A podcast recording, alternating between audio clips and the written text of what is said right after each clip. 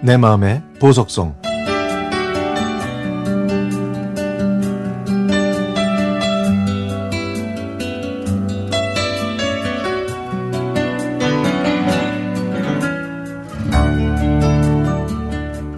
병원 진료를 마치고 약국으로 갔습니다.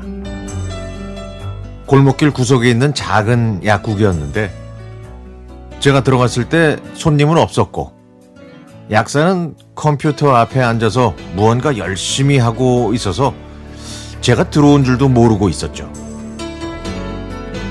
그런데요, 약국 안에서는 반갑게도 한동준 DJ의 목소리가 들려왔습니다. 저는 한동안 의자에 앉아 FM 팝스를 듣고 있었는데 약사가 뭔가 이상했는지 자리에서 일어나다가 저를 보고는 미안한 듯 아이고 아이고 제가 정신을 딴 곳에 팔고 있어서 손님이 오신 것도 몰랐네요. 아이고 죄송합니다. 라고 말했습니다. 아유 아니에요. 중요한 일을 하시는 것 같은데 근데 이거 한동준 FM 팝스인데 여기는 지방이라 라디오로 들을 수 없잖아요. 어 약사님도 레인보우로 듣고 계세요? 약사는 제가 레인보우를 알고 있다고 하자 무척 반가워하면서 자기는 서울에 살다가 시댁이 있는 이곳으로 내려왔는데 여기엔 CBS 라디오를 아는 사람도 없고 들을 수도 없어서 힘들었다고 말했습니다. 그러면서 다른 방송들도 많지만 자기가 이 CBS 라디오를 좋아하는 이유는 억지로 웃기려고 하지도 않고 자극적인 얘기보다는 평범하게 사는 사람들의 얘기가 많아서 좋다고 하더라고요. 저도 그래서 CBS 프로그램들을 좋아한다고 말했더니 약사는 서울에 있을 때는 사연도 보내고 선물도 받은 적이 있다고 하면서 자랑을 하시더라고요. 지금도 일상생활에 이야기를 보내보려고 사연을 쓰는 중이었다고 했습니다. 그래서 제가 그랬죠.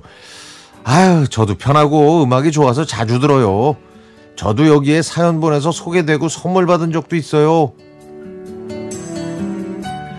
그러면서 한동안 이런저런 얘기를 나눴는데 저와 나이도 같고요.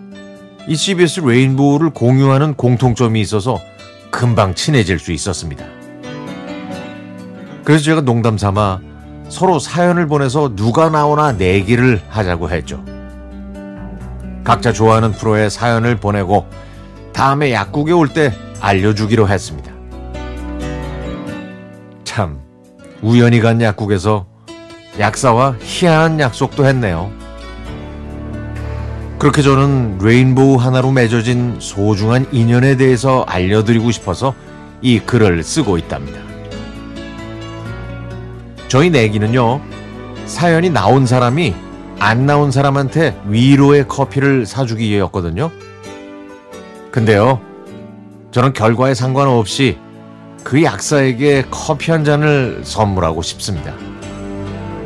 아니, 저희 둘 다 사연이 소개돼서 각자 마시는 게 더 좋을 것 같긴 하네요. 근데요, 그 약사는 어떤 프로그램에 무슨 사연을 보냈을까요? 궁금하지만 두 달 뒤에 약을 타러 갈 때까지 참아야겠습니다.